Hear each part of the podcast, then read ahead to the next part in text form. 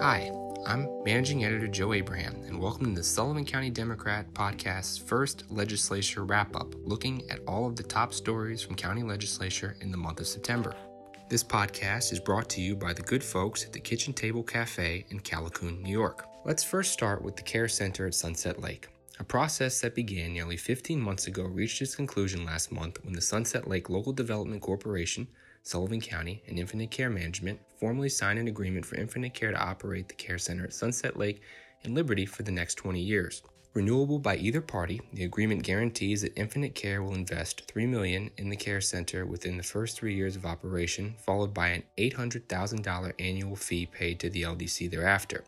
Per its charter, the LDC will remit those funds to the county.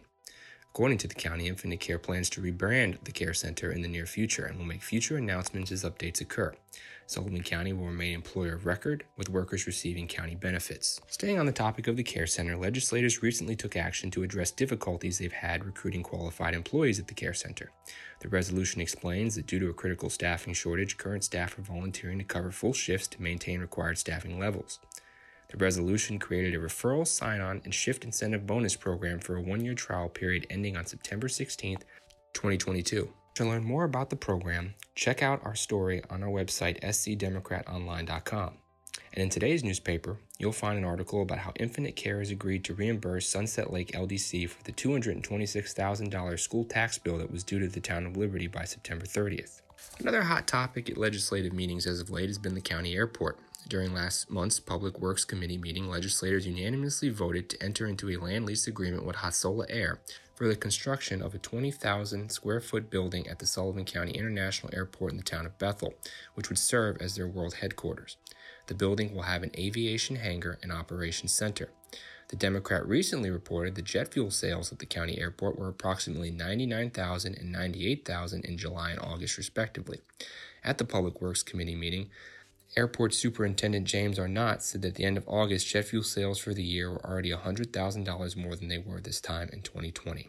Also discussed at the Public Safety and Law Enforcement Committee meetings last month, District Attorney Megan Galligan talked about how violent crime and felony arrests have been up, with the latter being up 35% compared to 2020.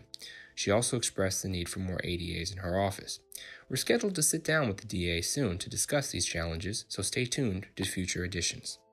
And finally, in the last of our rapid fire topics here about county legislation meetings this past month, fighting back against the opioid epidemic, Sullivan County, like several local and state governments, joined a lawsuit against various distributors and manufacturers of prescription opiates in 2017.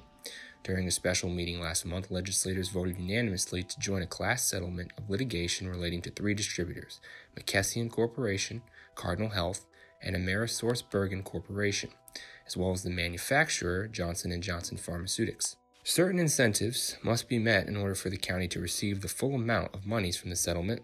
This is to ensure that the money will be used to target the harm opioid epidemic has caused in the community. That's it for September's legislature wrap up, which again is being brought to you by the Kitchen Table Cafe in Callicoon, New York. Meetings of the county legislature will resume on October 7th, so we'll have more news for you then. Until then, stay safe and don't worry, our weekly news review will drop this weekend, so stay tuned to the Sullivan County Democrat podcast channels.